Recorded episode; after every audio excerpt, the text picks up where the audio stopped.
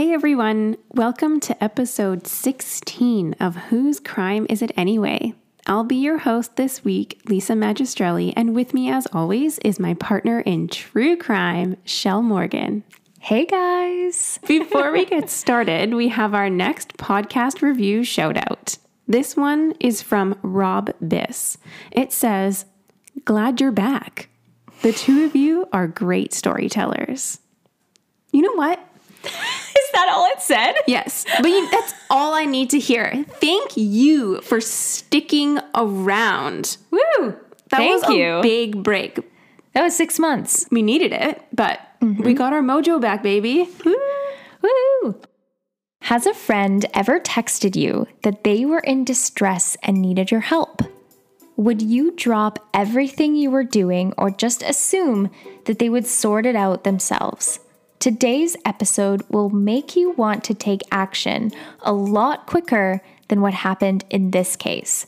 This is the story about a 21 year old girl whose last text was begging her friend to come and save her. She has now been missing for 18 years. This is the story of Lisa Marie Young. Take it away, girl.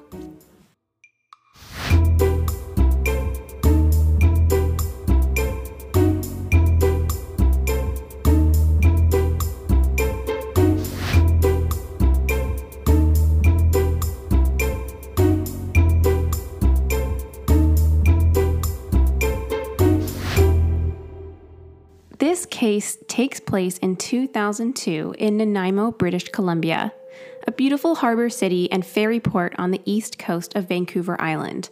A two hour ferry ride from Vancouver will bring you right to the shore of the city that is known for its lush forested mountains that overlook the ocean.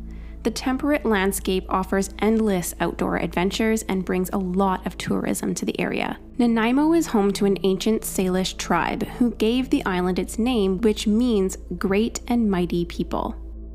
Lisa was a vibrant, confident, independent young woman who was very outspoken and always voiced her opinion. She genuinely cared about her friends and family and always celebrated their birthdays in a big way and made them feel so special. Hmm. So sweet. I know. Lisa was five foot four, had a slender build, and had long brown hair and brown eyes. She loved fashion, makeup, and jewelry, and really made her own style. She didn't just go along with the trends. So she wore those like stretchy webbed choker necklaces that we used to wear in oh, like the 90s. Oh, I loved those. Right, but didn't they make a comeback like oh, they this totally year? did. Mm-hmm. Yeah. So she wore those, and her friends would say that she just always looked really cool and put together. I feel like I would have liked her. Yeah. Yeah, we would have been friends. Lisa was the daughter to Indigenous parents Joanne and Don Young. Her grandfather Moses Martin is the chief of Tofino and said although she was extremely close with her large extended family, she hadn't spent a lot of time learning about her Indigenous culture. Her grandpa Yeah. was the chief of Tofino? Is the chief of Tofino. Holy shit, I feel like that's a big deal. Yeah, it is. Oh. And Tofino, I mean, is beautiful. It's very close to Nanaimo. Right. That's where her mother Joanne grew up. So most of her extended family are from Tofino. Okay. So her grandpa said that she was very much a city girl. Lisa was extremely close with her two younger brothers, always looking out for them, making sure they had their homework done, and helping her mom out any way that she could. Throughout her school years, Lisa played on sports teams and volunteered at her school.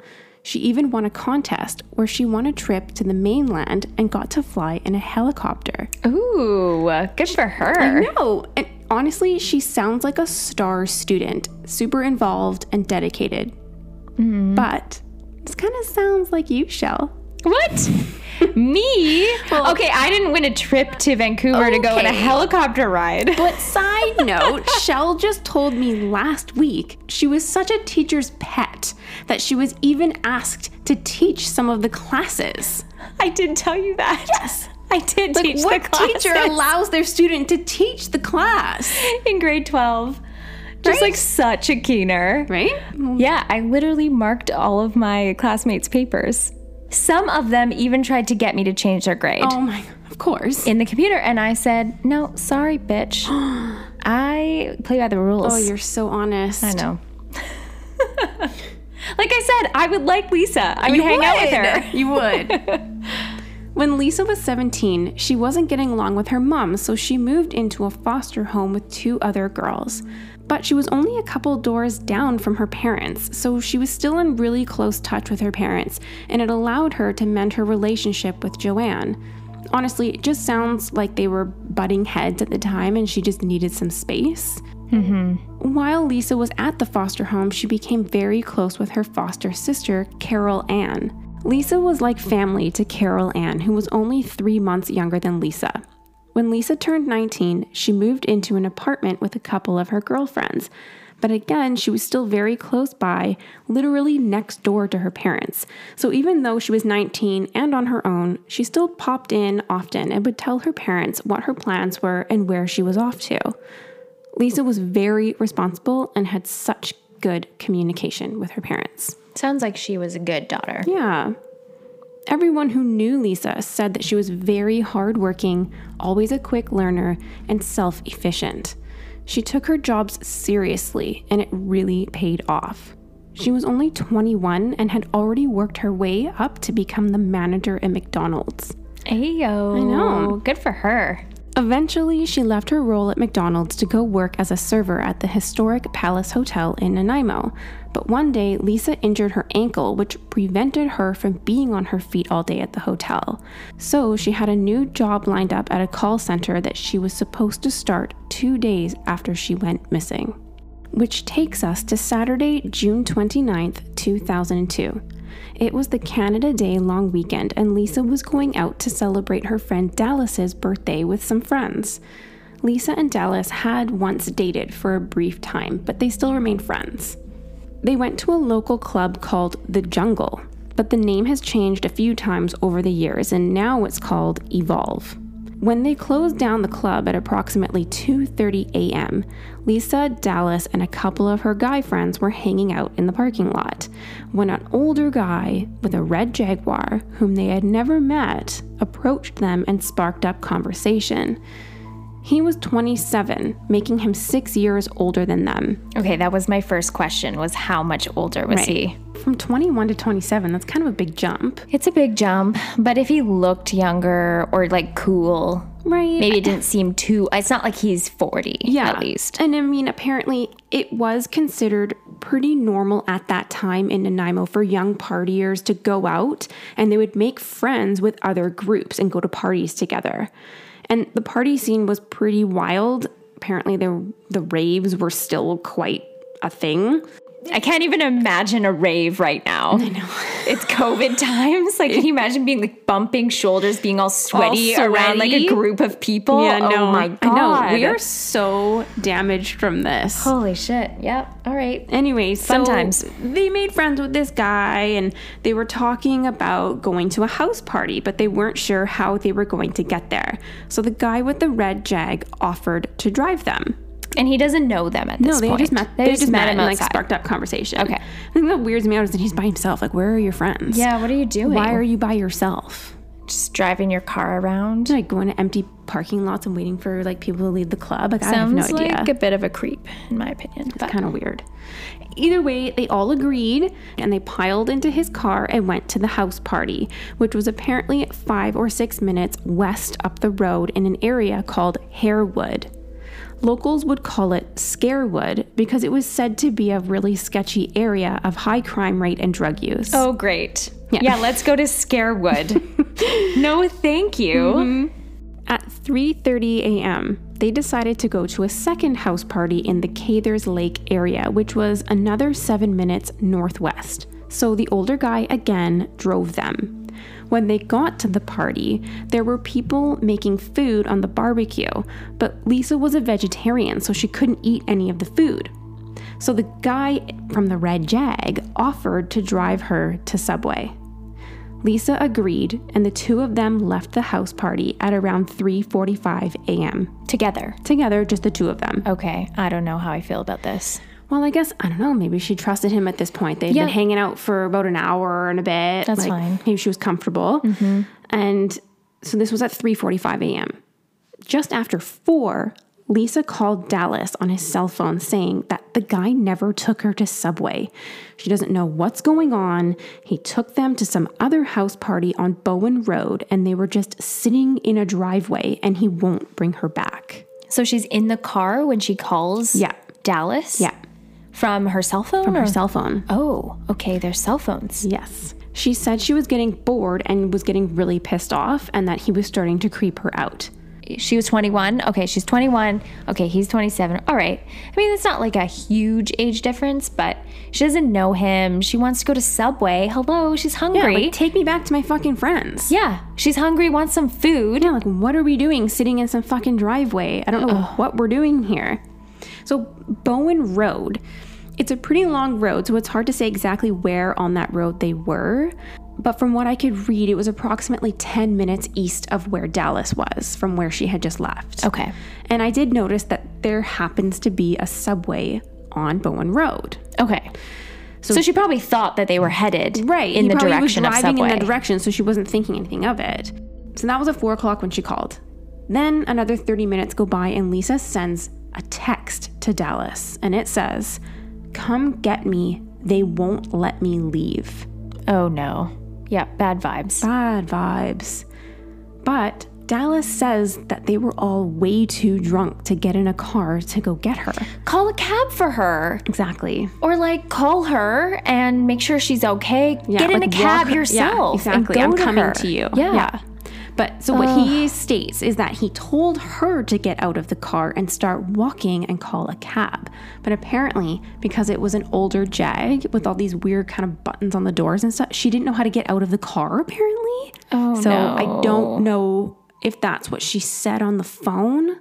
To Dallas. Like, I don't know like, how to I, get I don't out. know. This is so yeah. I can't figure out how to get out of the fucking car. Oh, that makes me like I feel like in a panic too if you're like nervous or anxious Yeah, and you're dark. just trying the lights aren't even on Yeah, in the car. Maybe you couldn't out. find the door handle to get out. So that was the last time anyone heard from Lisa ever? ever. Oh my god. And we have audio of Dallas recalling this interaction with the reporter at the time. Sure enough, it's Lisa on her cell phone. I call her back. She goes, Dallas, uh, I don't know what's going on. This guy won't bring me back. We're sitting in a driveway on Bowen Road, and he won't bring me back. We're just sitting here. She's like, I'm bored. I'm getting pissed off. I don't know. From that, I really trust Dallas's account He- of it. he it. sounds sincere. very genuine. I'm probably sure to this day that whole situation is like fucks him up. Well, unfortunately, Dallas tragically died. No. Yeah, he went into oncoming traffic. He had actually walked into the road off the highway and he was hit by a car. No. How long after? Oh no. It's like a long time after. A long time after, Yeah. but that's so sad. I know. I His girlfriend like- was with him, so she saw the whole oh, thing happen. Yeah, super, super tragic. And he did sound like a very stand up guy who always cared about his friends. He was looking out mm-hmm. for his friends. He did go on after Lisa's disappearance to get into some trouble with the law. However, his friends will still vouch to this day that he had nothing to do with this and he was not the kind of guy. No, I don't believe that. I don't know why from that very short clip that we just Yeah. listened to, but he just seems really genuine. And also, you know what? You're 21 years old, you're in your early 20s, you're just figuring yourself out. Sometimes you don't expect a friend to go missing. Right. Even when people text you, like I've gotten some crazy texts in my day and you know, you respond to them, but sometimes it's just traumatic or you kind of Right. can chalk it up to like, oh, nothing bad is gonna happen. You don't expect anything bad Right. to happen to your friend. Right. She's pro- he probably just thought maybe she was just at this house party and like he was just being lazy and was like, "Well, go back in a bit, just hang out for a bit." Mm-hmm. Who knows? But either way, a lot of people have a problem with the fact that he didn't call the police. He's a kid. time. I know. Like I just I don't I don't know why I feel very strongly about this that I don't hold it against him. I don't either. he should have definitely gone, maybe called a cab or like just gone there. But Right. honestly, he's with his friends right now. and when they were wasted. yeah, you're wasted. You're having fun. Like you know, your other friend chose to leave. Like it's just uh it's young minds. And you might have acted differently if maybe you weren't impaired. Yeah. And you would have reacted maybe a little bit quicker. Who knows? Like you Yeah. can't. You people make bad choices Yeah, all the time. when they're under the influence. totally. So the next morning, Lisa's parents were supposed to be helping her move out into a new apartment. This was something Lisa was really excited about. So when her parents couldn't get a hold of her at around 10:30, they just assumed that she was sleeping in from being out late. So her parents went to grab some lunch and tried calling her again, but when she still wasn't answering, that's when they got worried. They spoke with Lisa's roommate, and she said Lisa hadn't come home, and all of her belongings were still in place. Lisa's parents called the police right away, but were told that she hadn't been missing for that long, so they had to wait 24 hours. Oh, this makes me so mad. so they didn't want to fucking wait. So no, of course not. right? A parent does not want to wait 24 hours No. when their child is missing. they know what's normal for Yeah. their kid. Like Yeah. this is not they like haven't Lisa. heard from her and they're scared and they want police to act. Right. According like to them, she had never done anything like this and just ran off before. No, she's not a runaway. No. So they gathered their own search groups with friends and family as they scoured the area looking for Lisa. RCMP came to her parents' house on Sunday night to take a statement, and then they said, All right, well, I'm gonna be off for the next four days, so I'll keep in touch. So no search efforts were done? days? Four days? Yeah, I'm sorry, A 21 year old is missing and you're not going to search for four days. right? No, so obviously that's not gonna wait. So they contact the local police station on their own and they listen and they get Lisa's story in the paper and on the news. Good. Friends and family plastered posters of Lisa's face and an image of a similar looking red Jaguar all over town and into Qualicum Beach. So did they have a suspicion? Like, did the parents know about this red jag They apparently were in? told about this red jag guy. Okay. And the, this From last, friends, Yeah, probably. and like this last conversation that she had had with Dallas. Okay. So one month goes by, and the police were able to locate the guy in the red Jag. The man was known to police and had a record of assault, theft, fraud, and breaching court orders. Okay. Mm-hmm. What have you done with Lisa? And he just happened to be the grandson of a very wealthy and prominent realtor in the business community in Qualicum Beach, just a few minutes north of Nanaimo. Rich He's grandma. the grandson. oh, he's a grandson. Yes. Oh, so this is like legacy money. Yeah, yeah. okay. All right. So the red jag actually belonged to the grandma. Well, no shit. So this they- kid's probably done nothing Yeah. to afford a red Jaguar in that time. So they impounded the red jag and brought the guy in for questioning. But when they searched the car, it had already been detailed Oh, spotless. fuck right off. Yeah, of course it has. It, it detailed, so it completely cleaned out. Cleaned what? No fucking fingerprints, Nothing. nothing to prove that Lisa was in his car. Nothing. Wow. When they asked the man what happened to Lisa, his story is that she was in the car, but she got out and started walking, and that was all he knew. So he's trying to say that she just walked away from the car, which sounds a lot like our last fucking episode. Bullshit. Boo shit, boo shit, boo shit. Yep. Oh, it makes me so mad. So, police decide to bring Lisa's mom, Joanne, into the station so she could confront the man herself. Oh. Yeah. They asked her to bring photos of Lisa in hopes that it would bring out the guilt in this guy. Sure. Yep. And when she asked the man what happened to her daughter, his response was, I can't. I don't mean to disrespect your family. Oh. And that was basically it. What? I can't. I can't. Well, you can't what? What do you mean you can't? I can't say anything? I don't mean to disrespect your family. It's like you know something. oh, he for sure knows something. That's very suspicious. So they couldn't keep him in custody because they had no evidence. They couldn't get swabs from his fingernails, and he refused to take off his shirt. So, So- no DNA or anything. Nothing. Like, what Yeah. if he had scratches on him? Like, what if he had like defensive wounds all over him? Right. They would never fucking know because he wouldn't take off his shirt. they couldn't force him to? No. There was no, No. evidence to be questioning him in that way. To like, he could still voluntarily say no. Right. Yeah, that's fair. Did he have a lawyer present? I think so. Probably. I'm assuming Yeah. because that doesn't come up in this in this story. so as the investigation went on, the wealthy grandmother threatened to sue for harassment if they continued to look into her grandson. And then she sold the red jag. Oh my god. Of course she fucking did. Right. oh my god. Money really does equal power, hey? Yep, just sweeping everything under the rug. So it's been said that the man who drove the red jag is now living somewhere in Japan.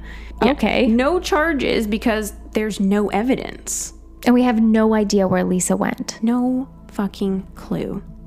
They didn't find anything? There's like nothing. no trace. no trace whatsoever. No like witnesses. just completely vanished. Right.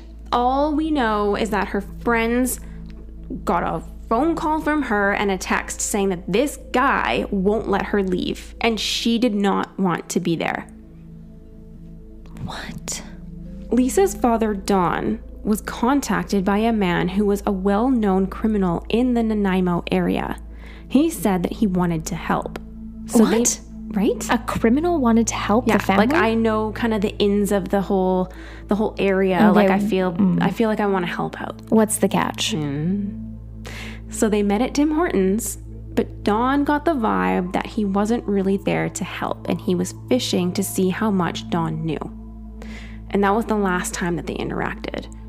And we're definitely not naming him. Okay. Yeah, no no names. This just seems so weird. Okay, so like it was this guy connected to the guy with the jag? Maybe. There's a lot of rumors saying that this house was kind of a well known drug gang house. Like a lot of bad people would hang out at this house. I just don't understand why was Lisa targeted? Maybe she wasn't targeted. Maybe she was just It was just like crime of opportunity. she of was just there and oh, just met a terrible fate. Mm-hmm. people don't believe that Lisa's alive. They don't think that she was trafficked. They don't think that she went to start a new life because she was excited to move into this new apartment and start this new job. She had really big plans for herself to go on and go back to school and become like a sports broadcaster. I don't think that this is a situation where she ran away No. or she was looking to start a new life at all. She was messaging her friends saying that she was scared. Get me. Come and get me. I'm scared. Yeah. Like she was worried. They won't let me leave. They. They, they won't let me leave. Okay, so can we maybe think that she sent that message when she wasn't in the car? That's what I'm thinking. Because like eventually she got out of the car Yeah. and went into this house. Yeah. Because it was half an hour after her first phone call, where she was sitting in the driveway initially. Half an hour goes by, roughly, and she texts him because now she's not alone to make that call, maybe. And she was mm-hmm. just trying to sneakily text him, Get me the fuck out of here. Yeah. Oh. Oh my god. So, even though the majority of the community has supported the young family, there were still some low lives kicking around. Lisa's parents have received prank phone calls stating that they were, quote, moving the body right now. Oh my god. Like, what sick asshole does that? What are you doing? Right? So, It's a grieving family. Leave them alone. So the police were able to trace the call, and all they did was tell the caller to stop contacting the family. So the police really did nothing in this story. Cool. Yeah. Yeah, so throughout the investigation, Joanne felt that they weren't taking her disappearance seriously enough due to the fact that they were so slow to get the ball rolling and didn't even do their own ground search of the area until September 2002, just over a month after her disappearance. A month. A month. What are you going to find Right? after a month? She was reported missing within the day. Mm-hmm. She also believed that the case was not treated with more urgency due to the fact that she was Indigenous. as we discussed in the Amber Tuccaro case, Canada has a horrible history with systemic racism and discrimination towards Indigenous people, mm-hmm. particularly Indigenous women. Yep. It's an epidemic of missing and murdered Indigenous women in North America. The Highway of Tears is just one example of the many women who have fallen victim on the 725 kilometer stretch of highway in northern BC, with zero cell service and nothing but endless tree lines. Yep. It's so sad. It is. It's just so much racial bias, and especially from the police and the system that is trying or is supposed to protect us, right? And then when they just disregard these types of cases because it's an indigenous girl, makes no sense. They have they stereotype them Yeah. and they think, oh, she's probably just out hanging out with her friends. She's probably just partying. She'll come back. oh, she's a runaway or like, oh, high risk youth. Yeah, they always exactly. create this fucking narrative. And it's like, it doesn't matter. No, She is a 21 year old girl who's gone missing. If this was a white, blonde, 21 year old who went missing in Nanaimo, you can better fucking believe that the police would be searching. Oh, yeah. Not within that 24 hour window, way earlier. Right. Not right when the parents fucking after. called. Yeah. So, although Joanne felt that the police didn't handle the case appropriately, they have had an immense amount of coverage from local news and community support. Good. There's a Lisa Marie Young Facebook group dedicated to Lisa's memory that's very active.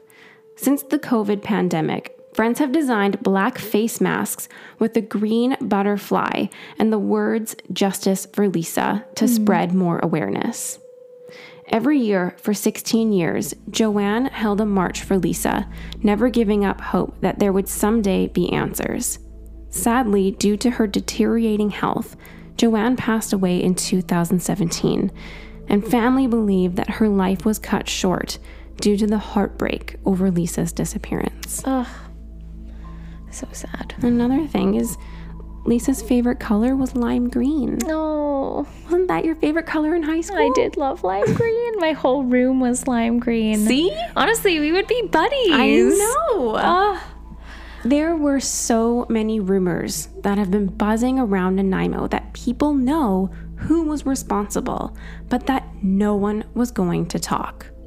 Rumors have been said that it was gang related, but no one has been charged. Without a body, it's so hard to connect the dots, especially when no one will fucking talk. For the longest time, there didn't seem to be much information available on this case until an ex news producer from Vancouver Island started her own podcast that was dedicated purely to Lisa's case. It's called Island Crime Where is Lisa? The podcast has nine episodes where the host is able to speak with Lisa's friends, family members, psychics, and investigators. It really reminds me of the Tara Grinstead case Oh. from Up and Vanished. I have to listen to this. Right. I feel like now that so many people are paying attention, more witnesses and sources will be willing to speak up. Maybe like Tara's case, mm-hmm. where we will find Lisa's remains one day and have those answers Yeah. and bring those people who are responsible to justice. Yeah. Because Lisa deserves justice She does. and her family. Lisa's case remains open and active. I definitely encourage you guys to go listen to the Island Crime podcast. There's so many details that we simply could not fit into this one episode. And if anyone has any information that could help this case, please consider if this was one of your loved ones. If someone was withholding information, wouldn't you want answers? Lisa and her family deserve that. You can call to Crime Stoppers at 1 800 222 TIPS.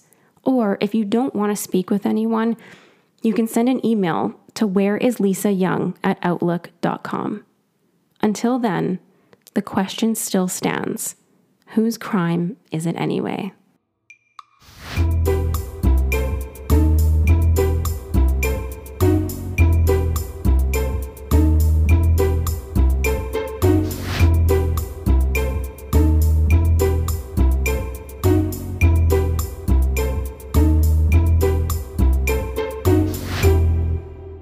Thanks so much for listening to another episode of Whose Crime Is It Anyway? You can follow us on Instagram at Whose Crime Podcast and Twitter at Whose Crime Pod.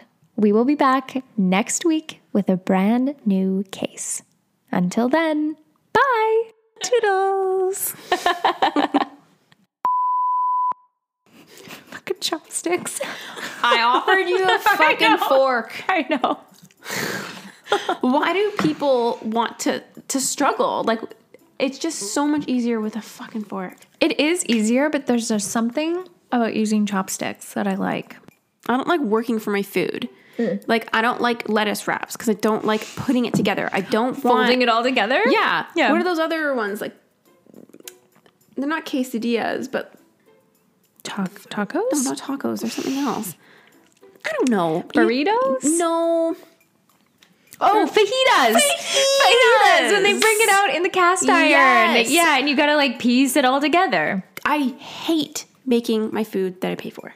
That's fair. I mean, they are making you work for it for free. Yeah, so chopsticks is just like if I can't if there's rice, like no no no no. I like eating sushi with chopsticks because it's just like a one it's one big chunk mm-hmm. and I can pick it up easily. But like anything else, I'm like no no no no no.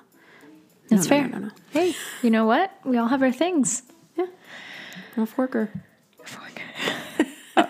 A mother forker? A mother Forker.